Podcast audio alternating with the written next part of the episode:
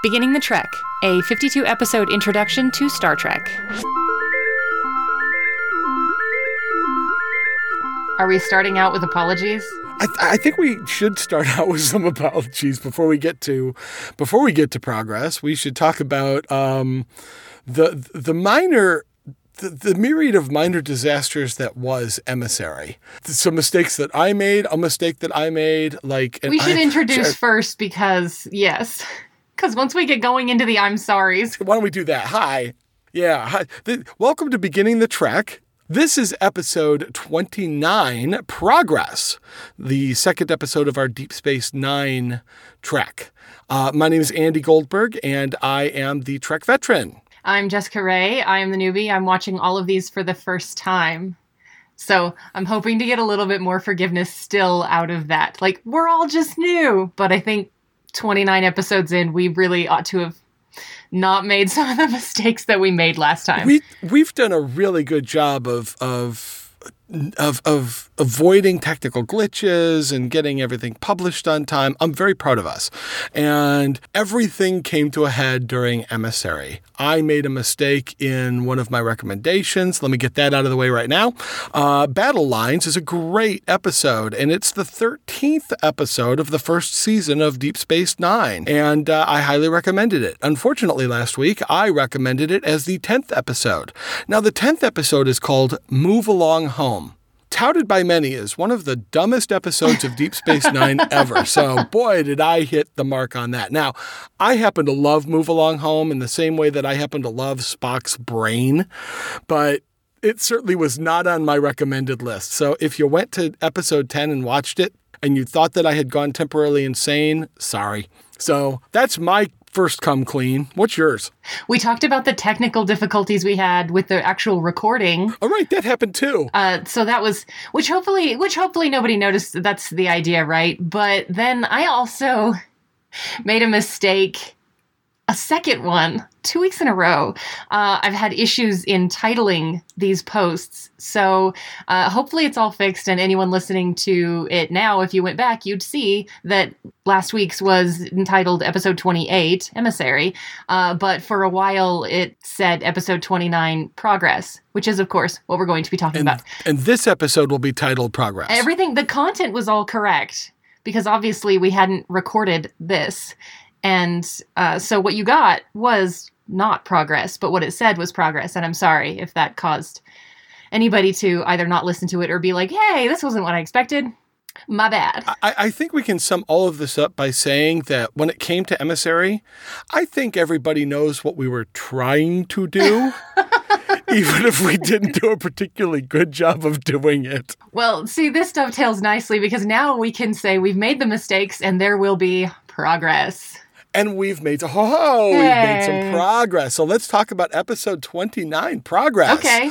Um, on Jessica's Trek. Let's let's do the 10 sentence. So I get the 10 sentences this week. I'm ready. All right, here we go. Jake Sisko and Nog's scheming imaginations run wild when they overhear Quark's upset about owning 5,000 rapages of virtually unsellable Cardassian yamok sauce, and a B plot is born. Meanwhile, Jeraddo, one of Bajor's moons, is scheduled for a core tap to provide energy to hundreds of thousands of Bajorans, but since it will make the moon uninhabitable, evacuation procedures are almost complete. Major Kira's mission is to make sure that everyone left the moon, but she finds three people still there, brandishing pitchforks, and they are not at all happy to see her. Two of these folks can't speak because they've been mutilated by Cardassians, but the third is just a pain in the butt and somehow lovable old dude named Mullibok, and he ain't leaving his home for nothing. It's B plot time again, and Nog's lobes are tingling euphemism intended, over the latest trade, dumping that yamok sauce for 100 gross of self sealing stem bolts, the finest stem bolts in the sector. For Kira, reason doesn't work, so she tries befriending Mullibok and is offered a family style meal of horrid roots and entertaining stories from the old curmudgeon. Later, when Bajoran forces try to remove Mullibok and the others, weapons fire injures the old guy, and Kira has to stay behind to nurse him back to health. How we doing on that B plot, boys? Oh, I see you got rid of those stem bolts and now you have um tessipates of land. Well, hey, it's not gold press latinum, but good for you anyway. Kira's efforts to befriend Mullibok go both ways, and now she really cares about the guy, so she can't just let him die here, so she has to make a horrible choice, and it's to burn down his house, leaving him nothing to live for there and forcing him to have to come with her back to Bajor. Oh, and it turns out that the government really needed that land, so our boys just traded from a fountain pen all the way up to a Ferrari. Nice B plot, boys. And there you go. You really liked the B plot on this. I love the B plot of this one. I love this. This was like one of my first ones to find for this track. Now would be a great time to talk episode, right? This would be a great time to talk about progress. Let's talk about progress. Okay. I would first like to say that first impressions are never right, or they're almost never right. First impressions are crap, and they're a way for us as humans to categorize things so that we can understand them and put them into easily configured buckets of our own past experiences and they're almost never true. And as is the case with all humans i have done that and i didn't think i was going to like ds9 but this one i very much enjoyed. So i'm giving it four out of five honeycomb kiln oven tiles Oh, okay. so pretty good ra- rating there's oh so much to talk about with this one That's a very good. I'm I'm fist pumping right now because because my my logical game playing mind was like thinking of the odds of what you would rate it. And I was thinking a three out of five would be a good rating. Three after the first after the the the emissary Oh, so one out of five, Yes. which I know was very disjointed. It's you you described it very well by saying you understood what they were trying to do, but they didn't do it. Right. And and and I hope that progress shows you they figure out how to do what they've been trying to do. this was a fascinating thing because i watching it, I got a lot of what they were trying to say, and then I was so grateful that they put it into these characters, and it was very personal. Because if this had been like big picture kind of thing, I would really have not liked this story. But it made me think so much and it made me consider things from different angles. All of the eminent domain and uh, the manifest destiny of this episode was literally just shoved into very strong, charismatic actors playing off of each other and it just I it really worked. I liked it a lot. It was very Trek. I thought it was very Trek. Even when I didn't like the end of the story, because how does that not bother somebody? The end of this story is awful. And and what would have been a better ending is the question that I keep coming up with. I mean, yeah, there was there wasn't a great solution. What do you do? Let him stay there and die because he wanted to? Maybe you do. This is what I got out of this is that there's a very interesting undercurrent, and I may be reading too much into it, but I like what I've read into it, so I'm going to go with it.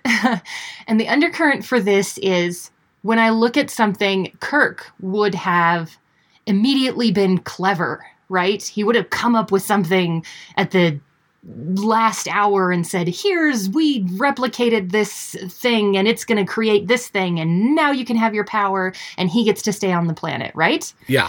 And Picard would have done some diplomacy, I think. That's how he would have handled it. He would have gone to the Bajoran government and he would have fought for the property rights, which, by the way, were never mentioned. Not once. It was all, um, remind me his name, Mullibok. Mm, Mullibok, yeah. okay. it's spelt kind of funny. All of these names are spelt so funny and I get into trouble on Twitter. Bajorans. yeah, and well, Bajorans. And we'll talk about names too. no, sci fi. Oh, sci-fi names. Just all of sci fi. Yeah, why can't they all just be called Joe, Right? Sam, Sally? like I know how to spell Bob. but so what we've got here is uh, he would have I think Picard would have done that. That would have been much more his style. And what we have here is uh Sisko Mhm. who I'm I know what he was doing, but wow, do I not like him in this episode. He is a bad captain slash commander slash whatever he's in charge of. Okay. It's awful what he does because he basically tells her you're going to lose your job if you don't burn this guy's house to the ground. Or that's what I got out of it. I know that's not true. We can talk about that We in a minute. just dove right in. No, this is this is fine. We just dove right into the Yeah. We we really did. there's there's meat on these bones. There really is. But Kira is given. They say, a lose your job, quit being a part of the Bajoran government, and quit being a part of this solution on this station, or kick this guy off of his home. yeah, And she is not empowered enough, and she is not creative enough to say there is an option C. And when she tries, everybody kind of kicks her down. So in that way, I think there's a lot of undercurrent, which I may be reading too much into that, but that's when I looked at it on a second watch. On a first watch, I kind of took it at face value, but when I got to thinking about what other characters would have done in Star Trek, they would have found a way to respect this guy's home. They wouldn't have, and then it, but then it becomes all personal. It's who is Kira and what is she willing to do and what is she willing to accept about herself, too. It was, yeah, there's meat on these bones for sure. It's, it's something I discovered in during my trek, during my version of our trek, is I think Kira is my Spock in a lot of ways. And it really surprised me to start looking at her from that as, as I watched her in in Emissary, which again, get what they were trying to do, and then I kind of know where she's going.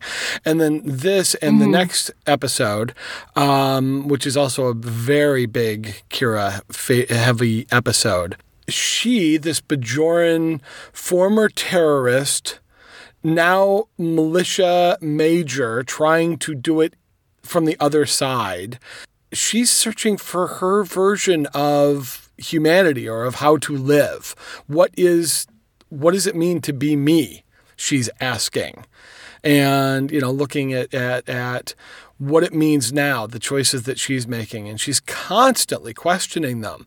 So she's not the non emotional one. She's quite the opposite, which is perfect for me. Very emotional, Look back a couple episodes to where I couldn't stop crying. passionate. Um, and you know, you know, I've got the the emotions too. So in a lot of ways, she seems very Spock-like to me, searching for her version of who am I? How do I live? Right. How do I contribute? And how do I come to terms with th- my past? Mm-hmm. And that the things that I want to do don't line up with the things that I have to do sometimes.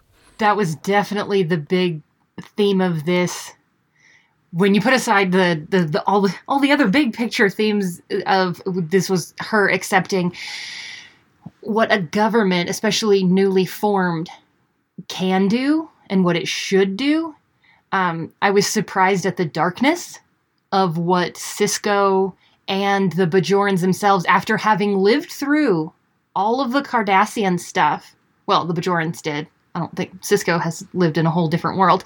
Um, Well, uh, let's remember that Sisko was involved at Wolf 359, lost his wife, has been raising a son by himself, and is. right, this is not the shiny Federation Nope, ship. Nope. But we've established that they have no they had no problem blackmailing people. They have no problem doing a lot of pretty shady stuff, uh, flat out lying. It's it's a lot darker, and in some way, I can see how that would put people off. Uh, they put these characters in such a horrible situation and gave them no way out which is often what real life feels like. When you're when you're going into a job and you don't feel like there's an option C because you're not the shiny captain who has all of the money and resources and goodwill in the world to figure out this other thing. You really do have to choose between becoming something that you hated that uniform or leaving it behind and giving up any sense of I'm doing something good in this world and I'm working towards something because I don't obviously you look at her and the relationship she she develops with Mullibok and it's it's it's good It's fantastic. even while they're being obstinate towards each other it's really It- amazing it's this. It's this awkward father daughter. oh I went grandpa well, okay. I mean, you know, but that might just be personal. okay, my grandpa was also a very charming obstinate man okay, gotcha.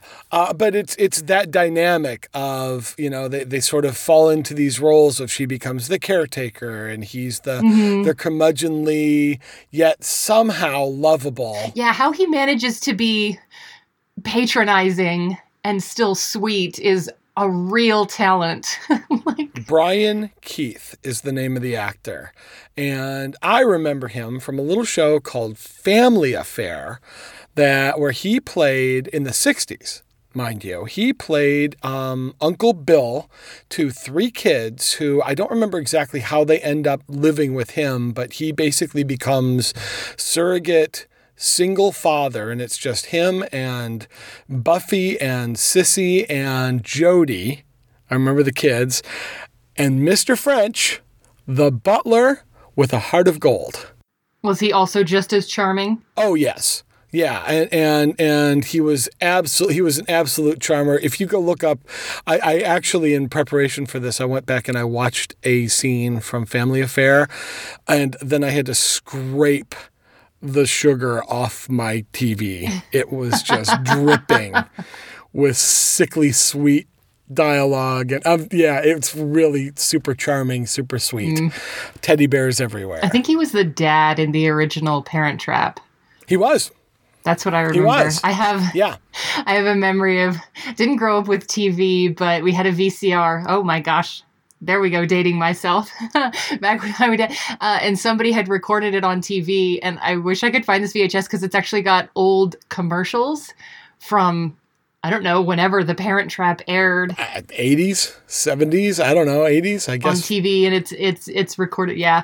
Uh they were f- very fun and slow moving should we talk about this Star Trek episode? Why don't we talk about progress? Hey. That's a great idea. Is he who he says he is? Because obviously Kira's fighting with who she thinks she is and who she actually is and what she's willing to do. And he is stubborn as all get out. He said he'd been there for 40 years on the moon and that the the other two joined him 18 years ago. So he lived on that moon, presumably by himself, grinding the the the, sure. the soil in his teeth uh, and rolling around on it until it surrendered. My grandpa him. walked to school in the snow, uphill, both ways. Yeah, no with shoes. broken glass, no shoes. And they were grateful. And they were thankful for it. Well, but here's what I'm getting at. Obviously, with his history, because while we doubt the the fish was this big, we don't doubt what he actually went through. And there's probably much like if you meet this person in real life and they've been to war or they've been through some stuff, there's stuff they're not talking about. The man became a hermit. Yeah. And there's good reason for that he basically became a hermit and then these these people showed up there and um, I in all of my re-watches I did pay close attention to the number of people actually living on the moon that needed to be evacuated. There were a total of can you guess the number? 47 correct! 47 hey. ding ding ding! Give her a prize. Wow i was i mean i knew it was a it was a small a fairly small number. But Star Trek and 47 have that that history. Have oh, we ever talked about you that? You told me. Yeah, you yeah, you mentioned this before. Right. You'll see 47 show up more than just about any other number on Star Trek. Um, and there were 47 people on that moon, so people migrated up there, but he seemed to only know the other two. The, the the two that didn't have a you know the, and they didn't live with him. They lived down at the cottage down the way. Clearly he's been through some stuff only, and it's not so much, I think, that he's stubborn about where he's saying, it's that he's terrified of change. And you're allowed to be terrified of change, but they didn't address that nearly as much as they addressed him saying, I'll die if I leave, mm-hmm. and I'm going to die if I stay, so I'd rather stay. And it seemed like Kira's struggling with if somebody's going to commit suicide and they're not crazy, they know what they're doing and you can't threaten them anymore, then what do you do? Well, you sit down and listen, which is what she did. Yeah. Well, Sisko doesn't, but she does. like, Sisko is like, why are you here? Get your butt back to work. Her job was to make sure the evacuation happened. That's from Bajor. She's getting those orders not right. from Sisko, from Bajor. Sisko's down there saying, listen, you're running the station, and right now you're holding up a project, and they're on my butt. And if you can't do the job, someone's going to. It's not going to be, I don't think he was threatening to. No, but that's how bureaucracies become kind of like the way I view the Klingons. Give it about two generations, and I don't think the Bajorans are going to be, unless something big happens and they get a very unless they get a Picard up there in their ranks, or maybe religion saves them. Who knows? uh, I just don't see a, a government that's willing to do this right after what they've been through in establishing themselves. They're like, oh, we're gonna do this. Wow, that's there's no other solution really you don't have a guy just sitting on a station offering you aid I'm, I'm gonna I'm gonna just give you an analogy, okay and, and we'll see what you think. Let's suppose that it was our government. oh Would you expect them to come up with the proper solution and do what was right for these two people if it was some somewhere out in, let's say, the Nevada desert? expect no hope yes I got that. And you certainly hoped that they could make it happen on Deep Space Nine too, and they couldn't. but this is the same time frame as and this is the same star trek as next generation Welcome to Deep Space Nine. It's not all shiny spaceships and interesting aliens that we get to fly away from. and clever solutions right We have to sit in the stuff that we create week after week after week. then they should create better stuff because what they just created They're going to work on it. They are a brand new provisional government that just kicked a, an invading force off the planet and are still trying to figure out how they're going to feed everybody. And they're doing everything they can think of. And I get it. It's frustrating. And that's, you're feeling Major Kira's pain because she is, oh God, wait till next week. Oh my God, wait till next week. Well, I'm looking forward to it because as much as I didn't like the conclusion, I really liked this story and it's hard and it's tough and and you can nitpick at it from far away, but when you're that person in that becoming that do you say I'm bailing or I'm becoming? hmm Because that was kind of the ah and that just that's just who who who you are. Who are you going to be? I really the Spock thing was the one thing like I, I was so surprised to see how I'm I'm like living You're reacting to living her? learning about her version of for lack of a better term humanity bajoranity bajoranity you know her version of how to live. Mm-hmm. and I'm like I'm so connecting to it. Sometimes you do things or you have to do things you don't want to do. You end up in situa and, and and then you get to choose. Is that the job I want? Or do I want to give that up and go do something else when it comes to that, it's really interesting. They didn't give her a line. That line in the sand that she's willing to cross. Apparently, she's totally willing to cross that one, which makes me wonder where her line would be because everybody does have something, or some. I mean, sometimes you don't. I'm sure there are other people who you could get to burn down this guy's house and kick him off, or uh, hit him with a phaser and put him somewhere and drag him to where somewhere he doesn't want to be but I am not going to be that person who does that. This episode got me thinking about that. Where where's my line?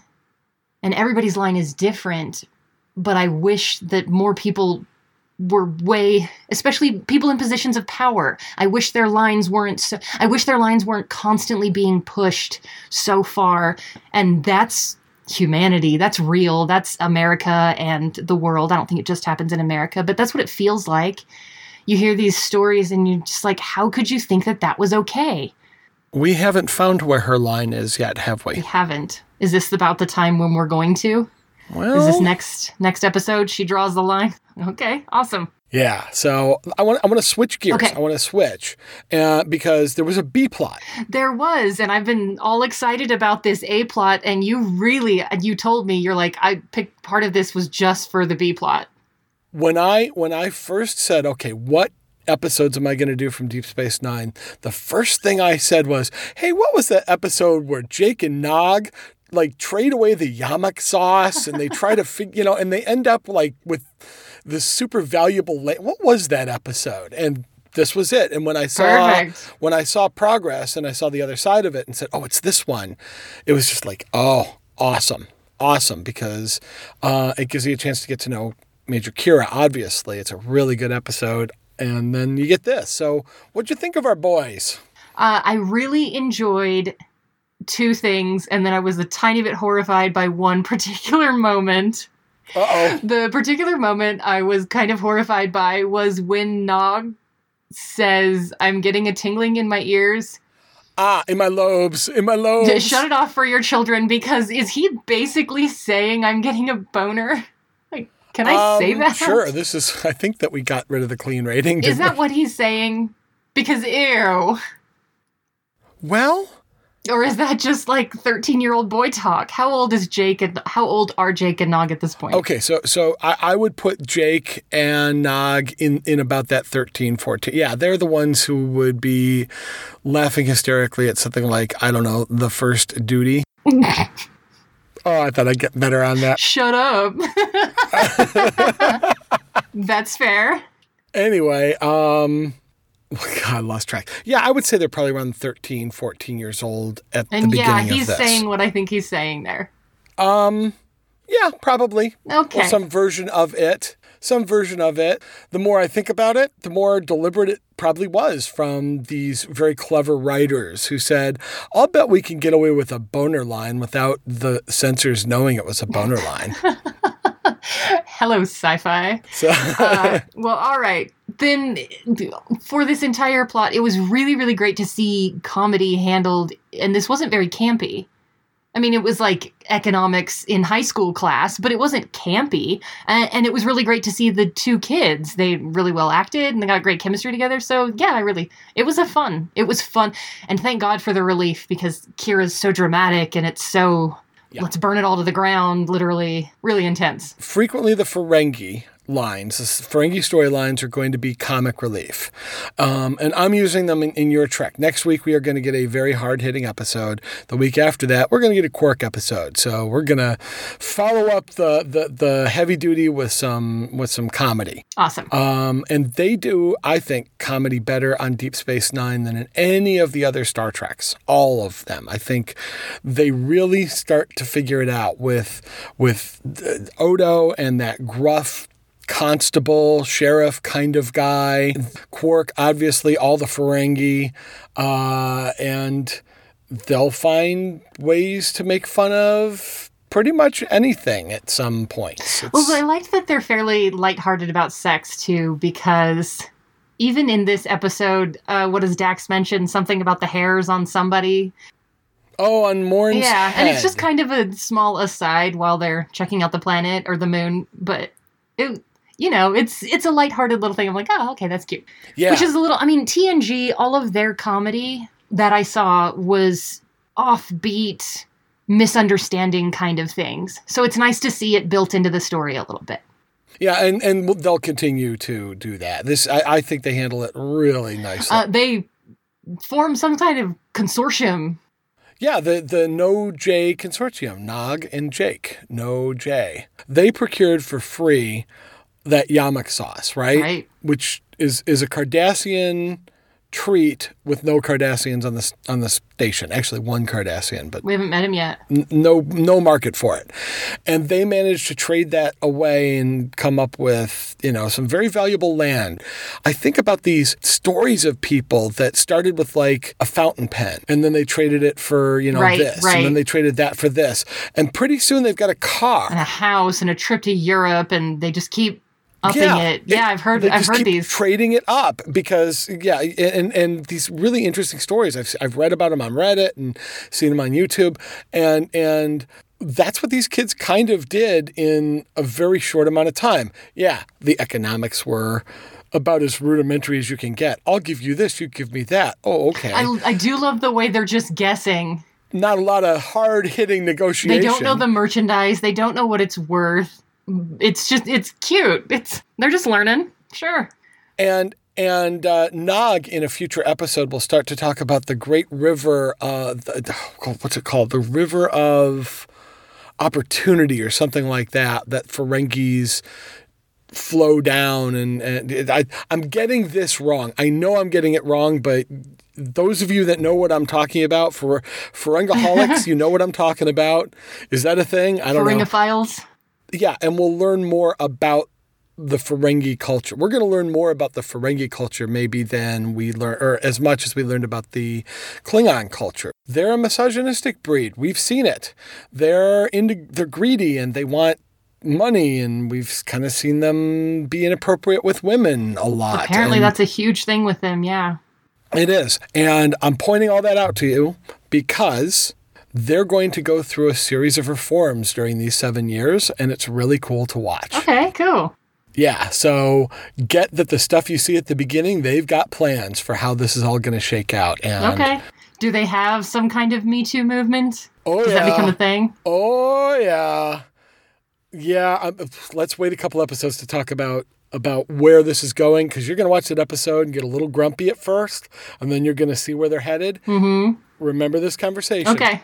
It was fun to see Nog essentially come back to Quark and be like, ha ha, I took something you didn't think was valuable and made it good. Yeah, five bars So of gold the, the respect platinum. that went there was pretty cool. Well, and that's you'll see that mm-hmm. Quark has a lot of respect for that kid, even when he decides to join Starfleet.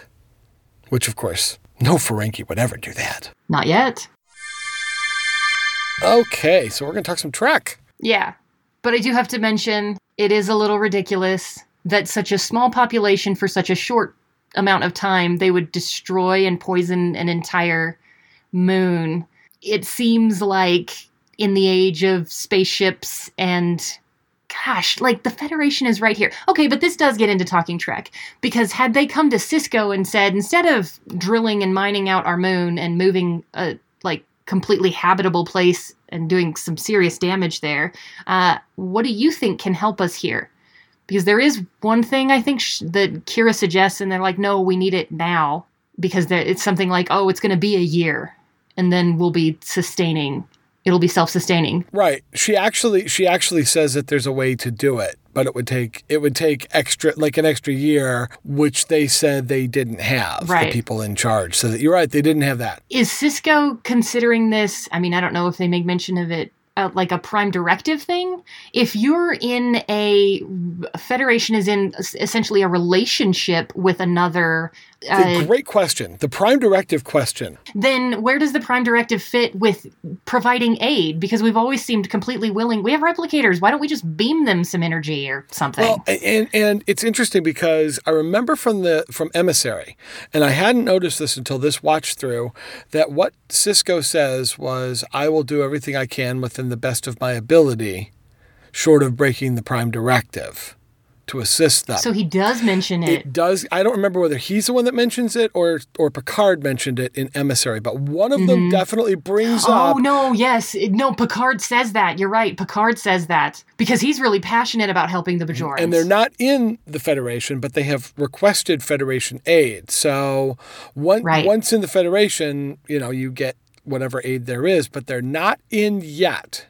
Now they're war torn and dealing with a government that may or may not sustain itself. right. And and one of the things that Picard tasked Sisko with was do everything you can to get them ready for citizen for Federation citizenship. right. So okay. they're not there yet. The Federation or the the Prime Directive still applies that we can't alter their Wow, it gets it gets really tricky because you're right. Right? We're running their damn station. Yeah. It just is it's a tricky it's a tricky situation. We're going to have to see how it all plays out. Yeah, yeah. It's. I, I mean, I'm sure it's going to get interesting because the Prime Directive holds for uh, their court systems. Obviously, Picard has said, well, TNG has said in the past that we don't interfere with that. We don't interfere with their laws. So it got me thinking ab- about that. Like when we're literally offering aid and in a partnership, and then we're actively holding back because we can't interfere. Really interesting dynamic. And I have no idea. I'm sure there's stories that play off of this.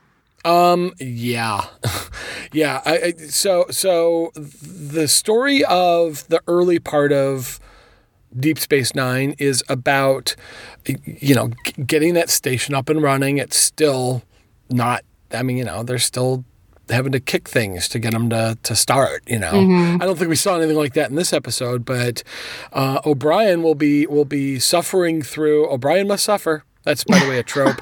that is a trope in Star Trek. O'Brien must suffer. O'Brien must suffer. It is a, uh, it's a thing. Poor guy.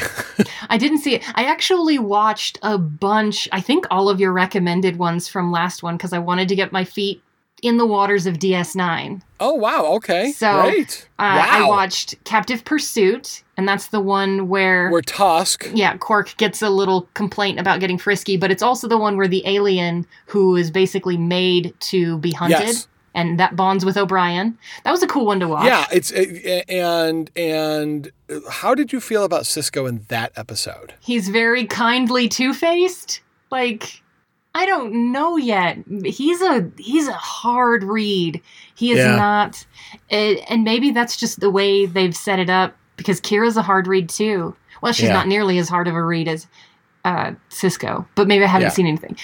I also watched Q-less, and I know I've mentioned I don't really like Q. Liked him a little bit more, but he wasn't actively messing with anything at this point. He was just trying to get the girl to go with him on his Right, Vash. Va- Vash oh, right, right. who And, and you've mentioned her before. Uh, something with Picard and a vacation, and Yes, she's a little Captain, shady. Captain's Holiday, and then Cupid. She was in two episodes of Next Generation. Uh, a little bit of a uh, love interest kind of thing for Picard. Um, doesn't go anywhere because she goes off with Q at the end of Cupid, as we can see the consequences of that. which is why she ends up being dropped off here. Is you know. yeah, So you see, he was maybe a little feeling a little jilted, maybe. And uh, and uh, Sisko punches Q in the nose. Isn't that great? yeah, that was awesome. Well, I mean, Q kind of, I mean, Q kind of literally asks for it, kind of literally, Yes. by putting them in a boxing situation. So I don't see how he's shocked that he gets punched in the nose. On top of which, Sisko looks at him like, "Are you you really want this?" He almost shrugs his shoulders, right? Like, okay, and yeah, it's a good moment. And then I also watched Dax, which was a really great story, and I would also recommend it. I don't think quite the same level of Measure of a Man, but that's because you know data. Um, but definitely the same tone.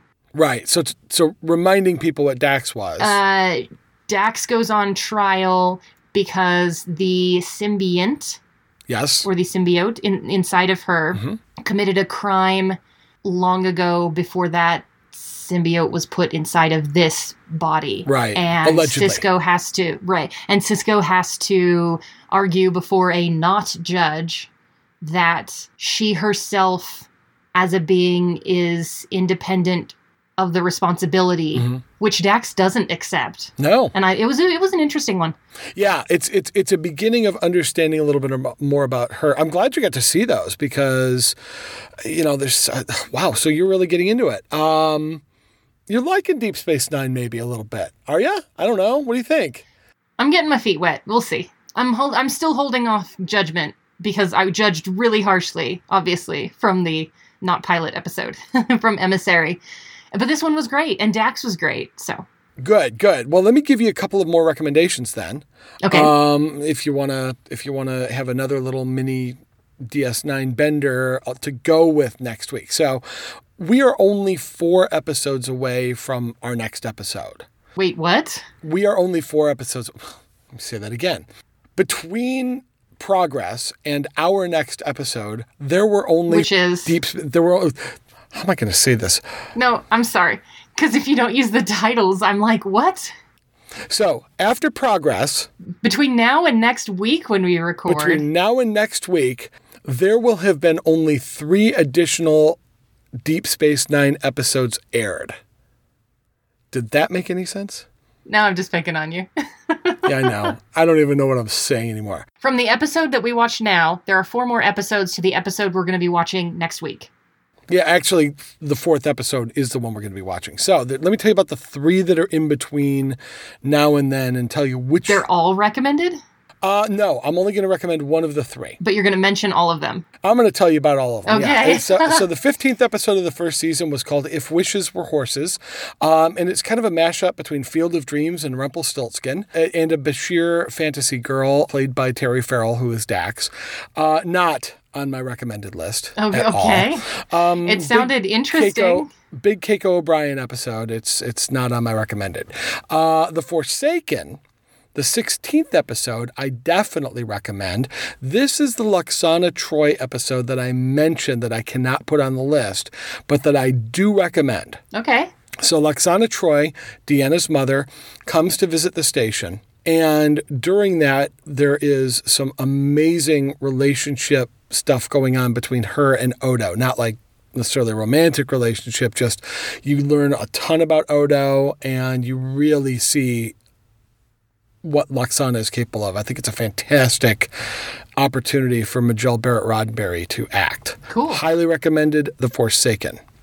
After that is dramat, dra, Dramatis, Dramata, Dramatis, Dramatis Persona. Okay, if you're gonna say that, you should be like dramatis personae. Dramatis Personae.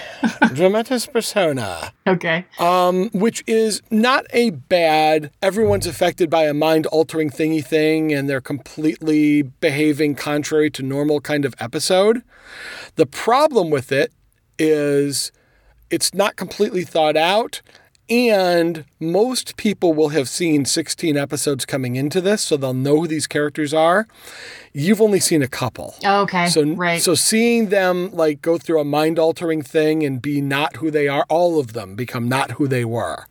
Um, but apart from that, it's kind of a fun episode. Maybe one to go back to. Yes, that's exactly what I'd suggest. It's one that, that if you want to go back and see a first season, it's not a bad one. Um, so you could do that. And then since it's since I'm really only recommending one between the last one and the next one, uh, let's go back. And uh, the third, it's either going to be the second or the third. Look for the name. The name is Past Prologue. Okay. Past Prologue. And it was the next episode aired after, it was either the next episode aired or the next episode produced. I don't remember which. After Emissary. Uh, after Emissary. So um, it- it'll be right up there near the top of the first season It's list. either Like- two or three. yeah, past prologue. You will get to meet a character that I realized this week I've made a tremendous error on my list. What? I did, but it's okay. Um, I, I, I, I'm correcting it. it's Okay, all you're gonna fi- fine. it's all fine. We're gonna fix this. I don't introduce you to one particular character on Deep Space Nine until um, we go and have our Mirror Universe episode, which means you won't meet this character until you meet him in the Mirror Universe, which means he's a little different. But I'll warn you about that. I think His we can is- be okay with that. yeah, but if you want to watch past prologue, you'll meet him. His name is Garak, plain simple Garak. He's a tailor. He's a Cardassian oh, tailor. Oh, he's the one Cardassian on the ship. yeah, yeah. You mentioned him. Okay. Bashir thinks he's a spy. He's pretty darn convinced he's a spy, but boy, from the way you would meet him, he just seems like a simple, friendly tailor. I yeah. so, and it's a gem. It's a fun one. Um, this one also has from the, uh, the uh, next generation, uh, the Duras sisters, Lursa and B'Etor. And the beauty of this is, I don't think you really. All you need to know is they're bad guy Klingons, and Uh, so far, I've met like one not bad guy Klingon. um, who you mean Worf? Yeah, Well, what about his brother? His brother was cool. you're right. Right. Yeah. And both of them were rejected by their entire society, so it doesn't speak it doesn't speak highly for Klingons for me. And and did you go back and watch uh, the, where Riker goes and visits the Klingon ship yet? No, I got so into Deep Space Nine. I was like, I know I have a. Li- I if you didn't hear my entire list, I have an entire list. I know. I just I just handed you two more, right? Like the Forsaken and Past Prologue, and then we should probably talk about. We'll get to the next episode when we get to the next episode. So let's talk next week. What am I watching? Finally, I get to actually say the name of this thing. Everybody that knows Deep Space Nine already knows what I'm talking about, probably. So, um, you you said a while a few weeks ago uh, that sometimes you feel pressure when it's one of those episodes. This was the inner light talking, wasn't it? I think it was the inner light talking. Yeah, this is not. It's this is not the inner light. I promise you that you do not need For tissues. you. You do not need tissues for this episode. Oh, almost okay. assuredly, you do not need tissues. This is going to be like an angry action thing. In terms of performance, in terms of absolutely must watch, if you're going to watch Deep Space Nine, you must watch this episode. This one is on most everyone's list. So I'm warning you about that. Okay. High expectations. It is a major Kira heavy episode. We get a little bit from Odo. Um, we get a little bit from the. The nice thing about this, we get a little bit from the ensemble in almost every episode. You, it's not like they get two or three lines. Everybody gets a scene or two, but a lot of this will take place between Odo, Sisko, and especially Kira. Okay. So it's it's that. It is the 18th episode of the first season of Deep Space 9 and it is called Duet. Duet. Okay. Is there singing in this? There is no singing All in right. this. Yay! This is the part where I give my prediction. Yeah, well, okay, so um yeah, yeah, let's let's hear what you got. I think that the wormhole is going to spit out uh, somebody from Bajor's past, like a major political or military figure. And it's going to encroach on the way that Kira views history of her own people. And then the the ship is dealing and then especially Odo like what do you do with this like military guy from the past? I think that's what's going to happen. Hmm. Yeah? Hmm. It would be if, if this isn't the thing, then it should be because that sounds kind of like a cool episode, actually. You got some elements in there. How about that? All right. How about that? so so So when will I be watching this? Is it, when will you be watching Duet? And I'm sure there will be some people that will be awaiting your tweets with bated breath. that always sounds so gross. Bated What breath. bated yeah. bated breath? It's not like fresh rosy breath. It's like bated breath. I don't know what the etymology is of bated breath. We should definitely look this up. This is the thing we're going to look up I'm looking it up right now. in between him looking that up. Guys, guys, join me Sunday, the 22nd of April in this here lovely year 2018. I will be tweeting out first reactions when I watch Duet. 7 p.m. Mountain Time, 6 p.m. Pacific, which makes it 9 p.m. on the other coast. Atlantic? How about Eastern time? And if you're in Russia, I'm sorry, I got nothing. That's going to be tomorrow. How about Eastern time? on the Atlantic coast in Eastern time. So this is I'm such a smart girl. I know all the things. Uh, and of course, that's at Begin the Trek. It does show up if you go digging for it on our Facebook at Beginning the Trek, and it is in a sidebar if you want to visit www.beginningthetrek.com. There you go. As always, like, share, subscribe, comment. Please, we'd love to hear your comments on uh, iTunes, uh, Google Play, anywhere where you can get podcasts. We love hearing how you're enjoying the track. Of course, if you're not, then turn it off. Go do something else. Go watch some Star Trek. Baited as a contraction, oh, of abated, through the loss of unstressed first vowel, reduced, lessened, lowered in force. So, bated breath refers to a state in which you are almost stopped breathing as a result of some strong emotion, such as terror or awe. And on that note, guys, shall we see you next week? Where we will be waiting with abated breath. Wow. Yeah, I guess so. Okay, we just need to say goodbye. Yeah, we can't seem We'll to see. get to the end. We'll see you next week, guys. Thank you. Bye, Andy. bye bye.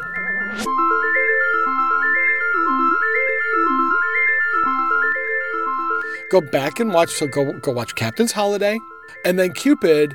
I mean, I'm telling you, they are Robin Hood and his merry men. Worf in tights. Worf in tights. I can't say the things that are coming into my head right now. Oh my God, she's laughing hysterically now. Wow. So let's go back to the episode. We're not talking about this. I don't want to be recording this. Thank you.